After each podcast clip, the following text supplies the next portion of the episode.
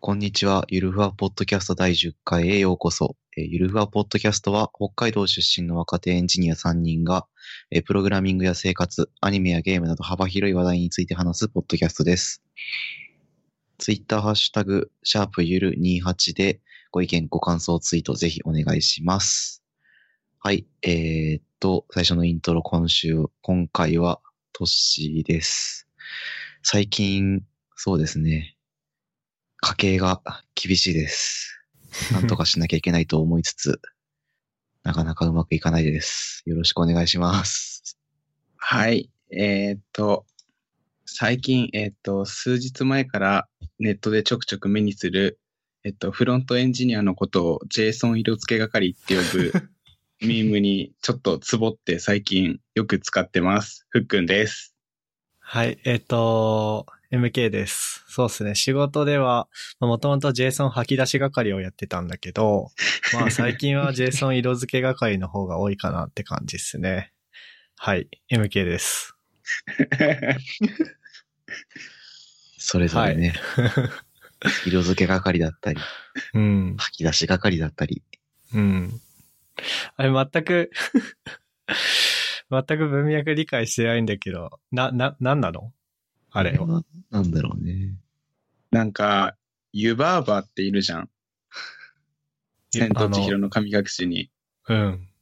なんか、名前を簡単にしてくれるおばさんがいて、はいはいはい。それをちょっとパロディ、パロったツイツイートがバズったんだよね。あー、なるほどね。ふん、フロントエンジニアというな、言うのかい、贅沢なのだね。今からお前は JSON 色付け係だよ、つって。あー、なるほどね。それ本質を捉えてるかもしれないね。そうそうそうそう。うん。まあ、結局サーバーから受け取った JSON を 綺麗にして表示してるだけだろうと。そうそうそうそう。まあ、それ言ったらね、悲しいよ。うん、いいね。まあ、JSON、そうね。 面白いね、それ。ねちょっとハマっちゃった。うん。そうそうそう。 はい。まあ、じゃあ、そういうわけで、今日第10回だね。だね。キリがいい。おーキリがいい。二桁、おめでとう。うん。おめでたーい。まあ、その、まあ、前々回と前回の間がめちゃくちゃ1ヶ月ぐらいかな、空いたんだけど、まあ、うん。それ以外はコンスタントにやってきて、まあ、社会人、忙しい中、うん。無事に10回目行ったんで、えー今後もよろしくお願いしますっていうような感じですね。はい。よろしくお願いします。あーえーそうね、家計厳しいよね、やっぱり。厳しいね。どうしたらいいかなーと思って。どうしたらいい かなそう今いろんなサブスクリプション系のサービスをうん、棚卸しして、うん、こいつとこいつはいらないな、みたいな。こいつとこいつは無料でできるやつがあるから、こっち使おう、みたいなああ。ことをしたり。。あと、あれだね、お菓子買わなくなったね。一切。ああ、そうん。い最近一切お菓子食べてないからね。う。お菓子いつ食べるお菓子、土日、ああ。ちょちょっと食べたりとか、とぐらいだったから、うん。ああ、別になくていいや、と思って。やめた、ね。なるほど。うん。まあ、あとは、なんだろうな。まあそうね。あの、いろんなサブスクリプション系のサービスを切るっていうのは俺もやった気がする。うん。なんか、やっぱソフトウェアエンジニアである以上は、ソフトウェアにお金を払うことを躊躇してはいけないなとか言って、いろんなものバンバン購読しまくってたら、うん。なんか毎月1万円ぐらい払ってて、すごいね。いや、これおかしいだろって思って。いろいろ解約したね。オフィスとかね、なんか一応いるだろうと思ってさ、契約したんだけど、全然使ってないしさ、うん。なんか必要になったら会社のパソコンに入ってるしさ、うん。で、会社の用事でしか大体必要になんないからさ、う。うんんうんもう、もういいやと思って。そうか。食費は食費はね、今ね、どれぐらいだろう。お昼にちょっとお金がかかってるぐらいで、ほとんど自炊してるから、朝と晩に関しては。うん。うん。2万円から2万5千円台に抑えるようにしてる。月月。昼も含めてってこと昼も含めて。え、それすごくないなんかね、ちゃんと考えてもの作れば、あ、これぐらいになるんだなっていうあ、そうなんふうだ。に思った。うん。なんか、え、一週間のさ、そのじゃあ、自炊すするってことは一週間分、うん。その一週間の昼ご飯抜いた朝と夜だけの食費っていくらぐらい一週間だからだいたい2、3000、2700円から3500円ぐらいの間だあと思う。あ、俺もまあ、そんぐらいかな。え、それが、まあ、うん。じゃあ3500円だとして、うん。 1ヶ月4週間だとしたら、まうん。あそれで1万、えっと、4000円か1万4、5千まあ1万5000円だとして、うん。えそれで食費が結局2万から2万5千円ぐらいだっけいったの。じゃあ、一月で昼ご飯に最大1万円ぐらいだね。そう思うとバカらしいよね。稼働日20日だとして、うん。 1日500円で頑張ってるってことだいたい500円から300円ぐらいで頑張ってる。えええ、じゃあ、うんまあ、六本木でのランチで、それはありえないじゃん。うん。ということは、なんか買って食べてんのコンビニとかだね。コンビニで野菜とうん。サンドイッチ買ってえー食べる。え、野菜とサンドイッチで500円で済むあ、住んでる済むか住んでる。済む、済むね。うんへそうそうえ。だいたい500円ぐらいだから。あ、そうなんだ。そうそうそう。へえ。足りるうーん。ギリ足りないね。だよね。うん。夜ご飯はだいたい飲みに行くとかじゃない限り自炊するようにしていて。うん。で、まあ、俺、あ、でも、うん、そうだね。4000円ぐらいかな、1週間。うんうん。朝と昼で。朝と夜で。朝と夜で4000円か。 1週間ね。うん。あ、まあ4000円ちょっと超えてるかな。食パンとかも買うから。まあでも、そんぐらいで。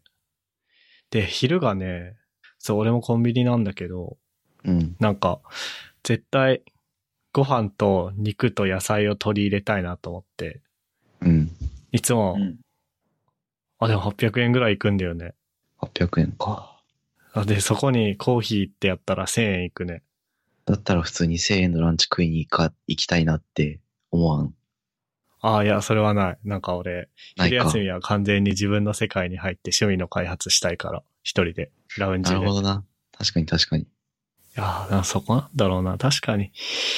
なんか、夜ご飯の時にちゃんと野菜とか肉とか取ってれば、うん。昼ご飯ちょっと、なんか、おにぎり2個とサラダとか、でも、いい気がしてきたな。なんか大体ね、うん。牛丼かカツ丼とうん。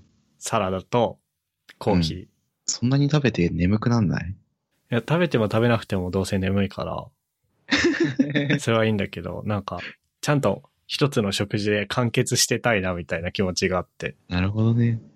あ、なんかダラダラした飯は食いたくないということねそうそうそうそうそう。うん。でも、うんね夜をちゃんと食べれば、わざわざ高上がりのコンビニで、なんつうの、フルコースを食べる必要はないっちゃ、そういう気がしてきたな。うんうんうん。自分もそう思ってる。ちょっと考え直そう。人生。本当はお弁当を作りたかったんだけどね。最初の方は作ってたんだけど、うん。なんかだるくなって。ね弁当作るってさ、すごい労力だなって気づくよね。ねえ。はあ、まあ、そんな感じですがふっくんって昼飯どうしてんの昼飯ね、あの、会社にお菓子売ってんだよね。うん。で、そっから100円でなんか買って食べてる。超軽く。え、足りんのうん。なんかね、最近、なんか超不健康な生活してるんだけど、実家住みのくせに。うん。あの、朝食べずに会社行って、うん。あの、じ自責の引き出しに、あの、チロルチョコをずっと入ってるから、それ1、2個食べて、で、昼休みはポテチ食べて、うん。で、夜ご飯家帰ってきて、ちゃんと食べるっていう生活してる。一番太るタイプ。ちゃんと食べてんの夜ご飯だけじゃん。そ持つのう。いやなんかね、持つんだよね。へえ。え。逆になんか、朝ごはん食べたら胃もたれしちゃって、なんかすごい気持ち悪くなっちゃうんだよ、最近。へ何なんだろえ。え、運動とかしてるう。運動、そうだね。最近帰り、一駅前で降りて歩くっていうのやってる。あの、なんか走るとかはもうやめたの。してない。うん。あ、そうなんだ。でも、なんか、さ、なんかしてない人よりはしてるじゃん。多分ね、そなのに、朝食べて胃もたれとかするんだ。へえ。う。あれかも。高専時代、無謀な生活しすぎて体バグったのかもしれない。まあ、それはそうだと思う。それはある ね。え、だって前 に、前、なんか、高専時代とかさ、だって、うん。昼夜逆、昼夜逆転っていうか、その夜遅く、2時とか3時までさ、ニコ生とか見てたでしょ、ずっと。い見てたね。で、学校でもずっと寝てたってわけでは別にないじゃん。うん。なんか、ガチで眠い時は寝るかもしんないけど、うん。そのなんかいつもこいつ寝てんなみたいな感じでは多分フックはなかったよね。そうだね。割と起きてたね。でしょ先生にいい顔、いい顔したいから。いつ寝てたのあんま、あんま寝てなかったかも。へうん。で、なんえ、か、信じられない。実家住みだから一番健康的な生活を送れるはずなんだけどね。そうだね。まあ、そういうわけで、前置きめっちゃ長くなったけど。うん。そうね、今日何について話しましょうか。なんか時事ネタ系あるかな手札にないかもね。なさそうだね。うん。うーん。これは、なんか、小ノートに書いてある、いっぱい書いたやつ一般書いてあるやつ。じゃあ、それいくか。いや、なんかそのね、じゃあこの話題僕なんですけど。うん。えっと、まあ、東京来るようになって、こう、まあ、勉強会が、北海、IT 系の勉強会が北海道よりもずっとたくさんあるんで、ちょくちょくせっかくなんで行くようにしてるんだけど、まあ、懇親会ってあるじゃないですか。う。。うんまあ、だいたい平日だったら、6時は早いか、まあ7時ぐらいから勉強会が始まって、で、9時ぐらいから懇親会が1時間とか2時間とかやって、うん。で、なんかこう発表者とか他の参加者とご歓談するみたいな。で、まあ立食形式、立食パーティー形式の懇親会ってあるじゃないですか。その、うん。まあ、ていうか、大きな勉強会だったら大体、そういう立食形式になると思うんだけど、テーブルいくつかあって、でピザとか寿司が置いてあって、こうみんなで話すみたいな。うんうん俺それめちゃくちゃ苦手で、というのも、あのなんか、もうすでに知り合いで輪ができてるじゃないですか、そういう立食形式の懇親会って。うん。で、そこで、まあ、ある程度、ガヤガヤガヤガヤ話してて、その輪にどうやって入ればいいのかが、わかんない。うんうんうん。っていう、まあ問題があって。で、まあ、会社の人とか知り合いと行くんだけど、うん。まあその知り合いとばっかり話しててもしょうがないじゃん。それはなんかうん、自分は知り合いと話してる方が、まあ落ち着くっちゃ落ち着くんだけど、それなんか自分にとっても知り合いにとっても、せっかく勉強会来てんのに時間割いて、なんか、うん既存の輪だけで閉じてんのはもう絶対もったいないから、いろんな人に話しかけたりした方がいいんだけど、もうどうやって入っていけばいいかわかんないっていう問題があって。うん。で、結果、あの端っこで、 寿司とかピザ食食うだけの人みたいな風になる時があって。で、まあそういう問題っていうか課題があるんですけど、なんか共感できたりしますなんかやべね、飯食べる人だけの人になるのはうん。あんまりないんだけど、ほこう既存の輪に入りに、入りに行きにくいのはめちゃめちゃわかる。う。ねえ。うん。ふっくんとかはどうすかいや、えっとね、めっちゃ分かって、あーって言っても、あの、勉強会って結構、あの、同期に誘われてとか、あの、高専時代だったらクラスメートに誘われてとか言ってたから、一応知り合いはいて、うん。なんか、その人にくっついていって、で、なんかもう、できてるグループに、その、知り合いを通じて入れてもらって、話聞いてるだけの人には良くなってたから、うん。から、絡みに行くのは結構勇気いるなとはずっと思ってた。うん。んなんか、絡みに行こうみたいな、こう、命の覚悟を決めていかないといけない。 ね。そうそう。うんめっちゃわかる。で、まあそういう、何、共感を得られたとこ ろで、うんと、まあ実際本当に寿司やピザだけ端っこで食って終わった懇親会はないんだけど、僕も。うん。でも、ちょっとあれどうすればいいのかなってなって、で、さらにまあ、上には上がいるし、下、下っていうわけじゃないけど、まあ上には上がいるだね。上には上がいて、本当に、そういう寿司とかピザだけ食って終わる羽目になる人も一定数いると思うんですよ。うん。で、でそこでなんかちょっと前にツイッターとか、エンジニアのツイッター界隈で流行った、こうう、ん勉強会ごろとか、うん、懇親会おじさんみたいな話があるじゃないですか。あったねそれに見られたら怖いなと思って。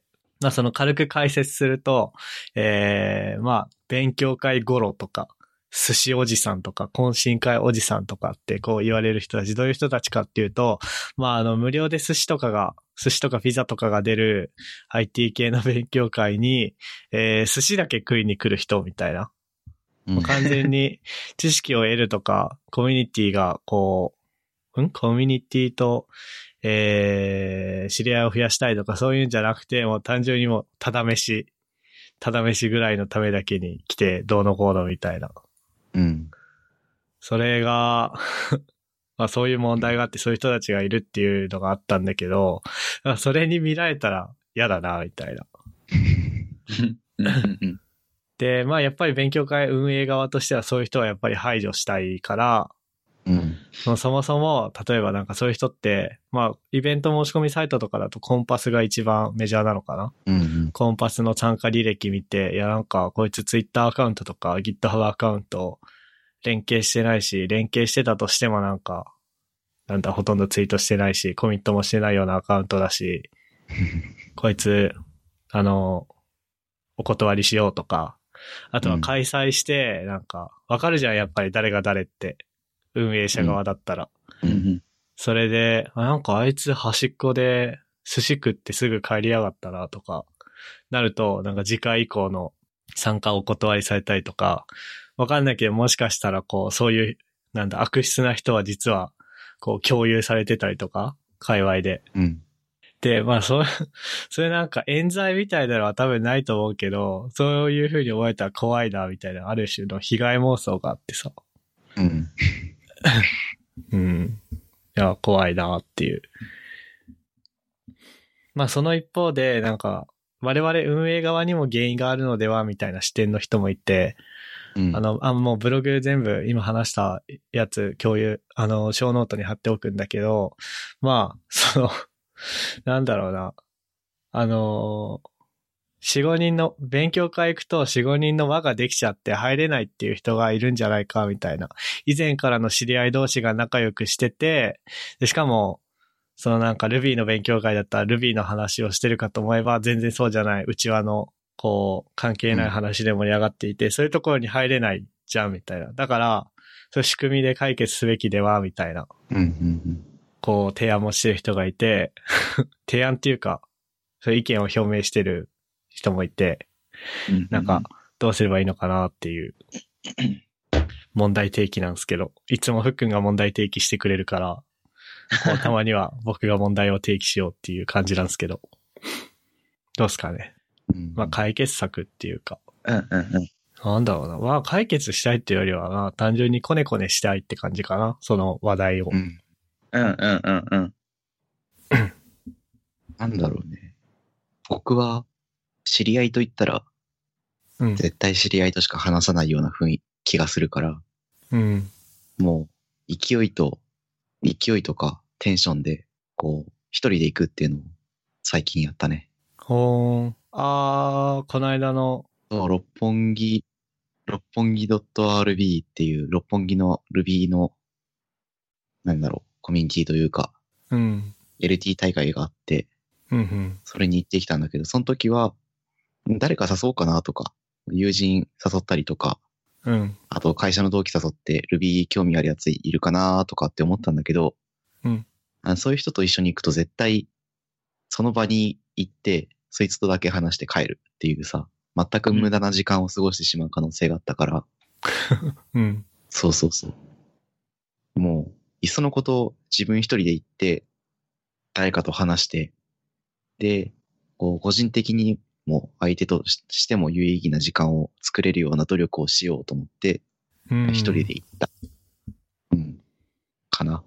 どうだったいや、普通に一人で行って、一人、あの、初めて会う人といろんな話して、え普通に楽しかっー、いいね。た。うん。運営の人がめちゃめちゃいい人で、うん。こう、初めて行った、まあ、僕みたいな若いやつに、多分10個上ぐらいだと思うんだけど、すごい優しくしてくれたし、えー、他の参加者もなんとの、なんというか、似たような精神の持ち主だったから、うん。近しいテンションで話せたし、なるほど。うん。あと結局技術の話するからさ、うん。同じ話題があるっていう前提があるから、割と障壁が低かったなっていうはあ感想か。な。なるほど、なるほど。うん。なので、一人で勢いで勉強会に参加する、結構おすすめ。うん。解決いいね策になってるか否かっていうのは、まあ置いておいて。まあ、若干気合っぽいけど、うん。でもそもそもなんだ、 技術の問題というよりは気持ちの問題だから、もう、うんそういう答えになりがちなのは分かりきってる気がする。う。うんん。なるほど。 だ、なんで私は、小ノートに、じゃねえや。ドロップボックスペーパーに書いてある内容だと、勇気を出すですね。そうね、そうね。うん。なるほどね。まあ、そう、そうね。勇気出すの重要だよね。で、しかも意外とみんな、本当に知識をこう共有したいとか、つながりを作りたいっていう目的のもと来てるから、うんうんだから新しい人が、ん知らない人がこうやって話しかけてきても、もう共通のコンテキストはあるから意外と優しくしてくれるよね。うん。うん。うんうんむしろそこで跳ねのける人は、うんう。ん。まあそういう場にはそういう来な場いに、ね。むう。うんん、来ないし、うん向いていないかなっていうそうね、そうね。気がするし。うんい。やー、なんか、これ、こういう話は結局はなんか、極論、一人一人のメンタルの持ちようっていう話になりがちだけど、うん。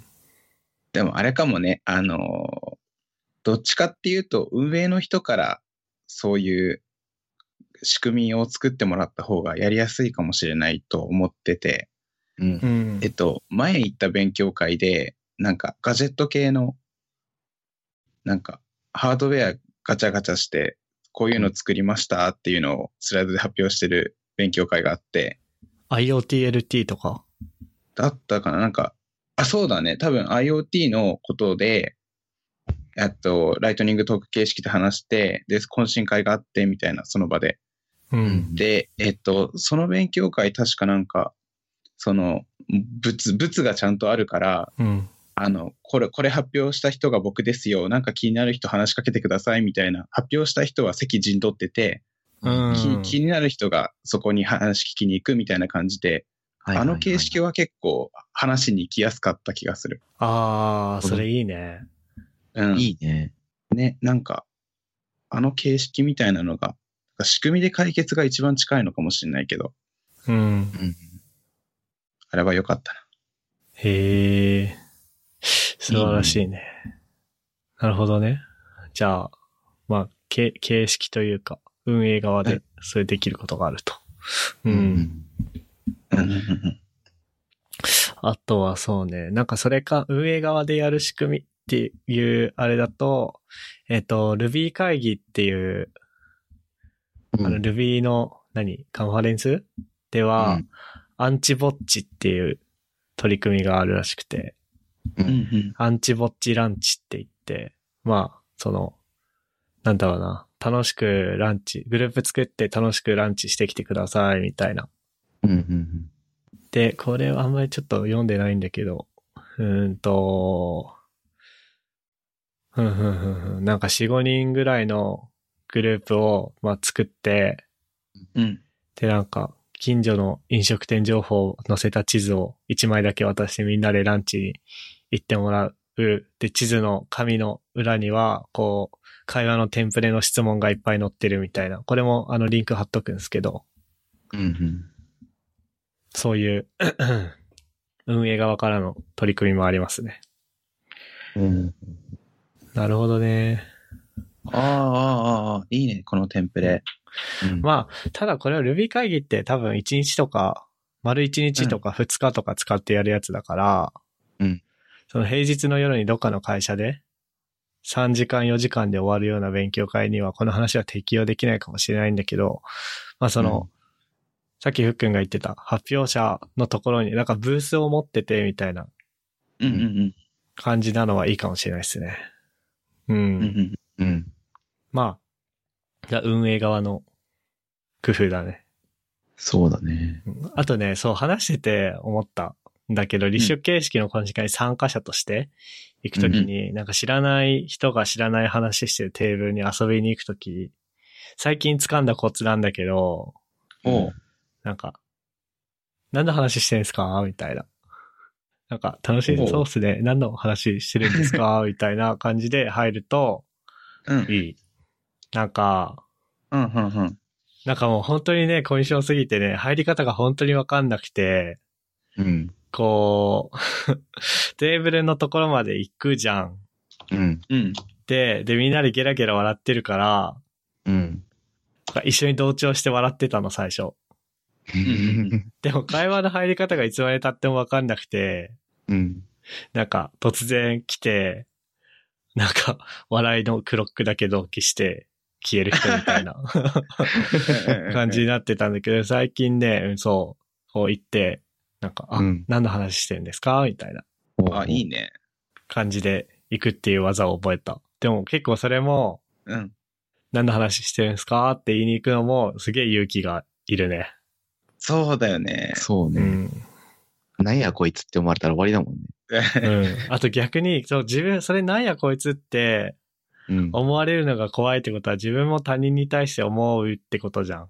うん。 で、実際ね、 あのね、正直思う時があるんだよ。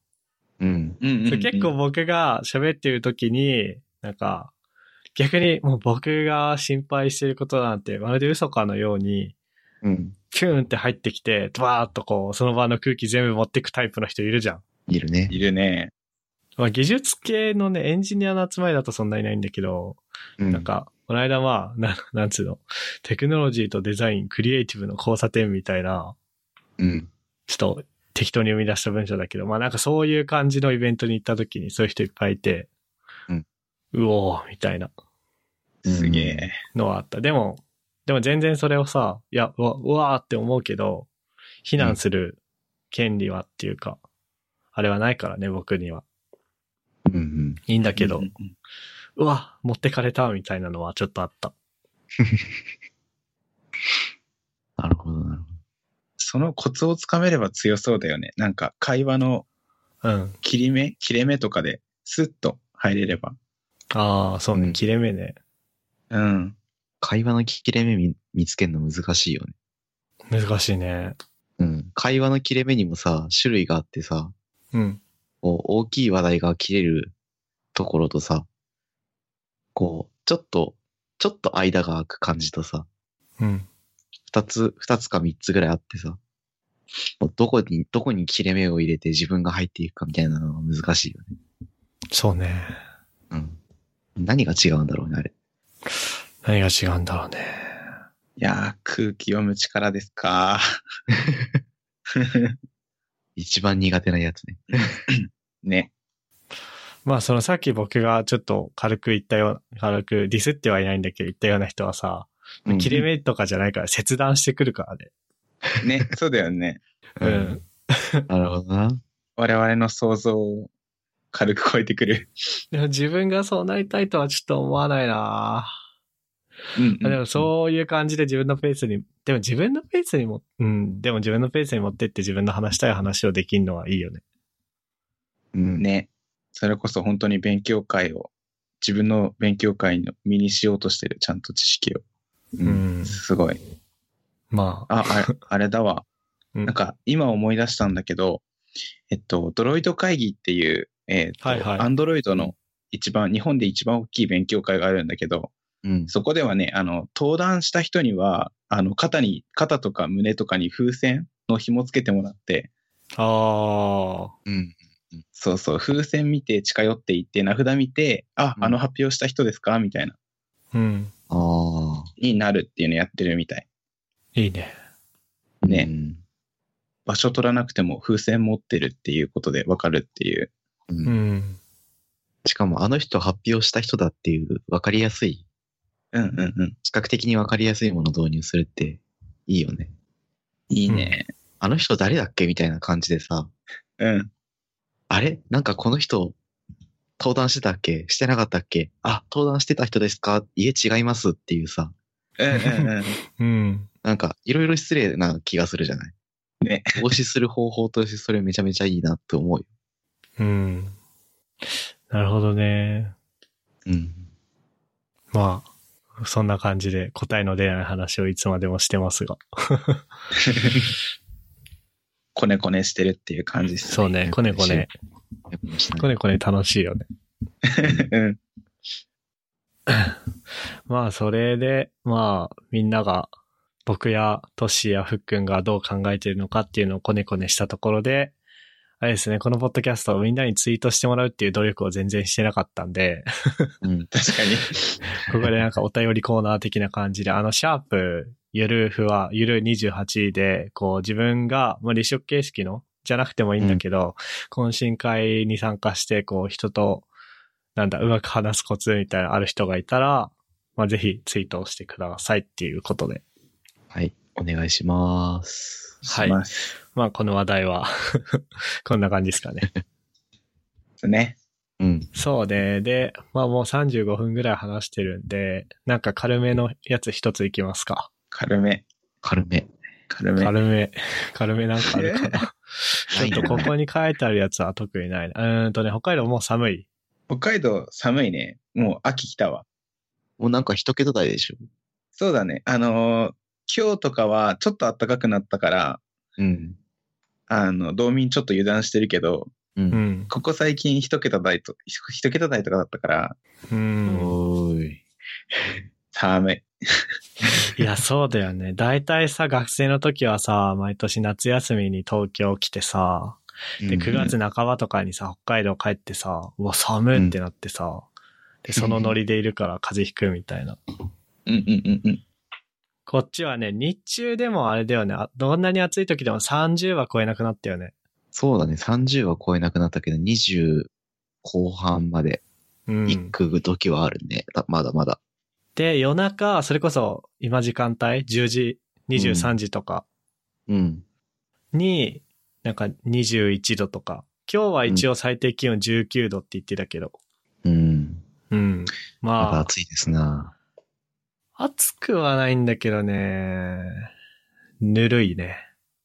残暑がね。残暑ね。うん、そういう感じだね。うん。あれいいよ、あの、アイスノンシャツミスト。ああ、汗に反応するやつそうそう、昨日俺ブログ書いたんだけどさ、うん。見たア見イた。ス、アイスノンシャツミストっていうのがあって、あの、シャツとかにスプレーすると、そう、自分の汗と反応してめっちゃそこ冷えるみたいな。うん。逆ヒートテック。すげえ。ブログ見よめっちゃいいよ。あの、うん。まあそういう感じですかね。っていう感じで適当に近況をシェアして。まあ、40分ぐらいか。いやーなんかね、うんう。うん。やっぱ3、40分で終わるのが一番楽だよ。聞く方も、編集する方も。うんうんうんうん。うん。そんな感じで。まあ、 じゃあ第10回だったんですけど、今後ともお願いします。なんかあれだね、そろそろもう、もう10回超えたらもう続くでしょってことで、今度あれだね、あの、SEO っていうか、うん。なんつうの、プロモーションブログ書いたりとか頑張っていきたいですほうね。ほうほですな。そこら辺もやっていきましょ今度なんかあれだね、みんなでスカイプ飲みしながらさ、うああ、なんかその作戦を考えよう。企画会議だ。うん。なんかせっかくやってるからさ、まあ、ガチで、これで、食ってくっていうのは絶対無理だけど、なんかさ、うん。なんつうの、こう帰省した時にみんなで焼肉行くぐらいの。あでもそれもすごい。結構儲かってんね。いや、 そう、でも目標は高くいこう。それで。うん。うんそれできるぐらいの、なんか収益を上げられる何かを考えよう。ああ、うんいいね。別に、ポッドキャストだけじゃなくてもいいしね。う。うんん。まあ、そんなとこっすかね。うい。はい。えーゆるはわポッドキャストを聞いていただき、ありがとうございました。えーっと、番組に関するご意見、ご感想は、ツイッターハッシュタグ、シャープゆるふわ、ゆる28で、ガンガンツイートしてください。えーそもそも聞かれてんのかな、このポッドキャスト。まあ、っていうことが、たまに心配になる時もあるんで、もし、もしもしよかったら、あの、もう本当にシンプルなコメントとかでもいいんで、なんか、ハッシュタグつけてツイートしてくれるとすごく嬉しいです。えーつうわけで第10回も MK とトッシーとふっくんでした。ありがとうございます。ありがとうございます。 And now, a short commercial break. 現在エンジニアの採用にお困りではないですか候補者とのマッチ率を高めたい辞退率を下げたいという課題がある場合ポッドキャストの活用がおすすめです音声だからこそ伝えられる深い情報で候補者の興味関心を高めることができます株式会社ピトパでは企業の採用広報に役立つポッドキャスト作りをサポートしています気になる方はカタカナでピトパと検索し X またはホームページのお問い合わせよりご連絡ください。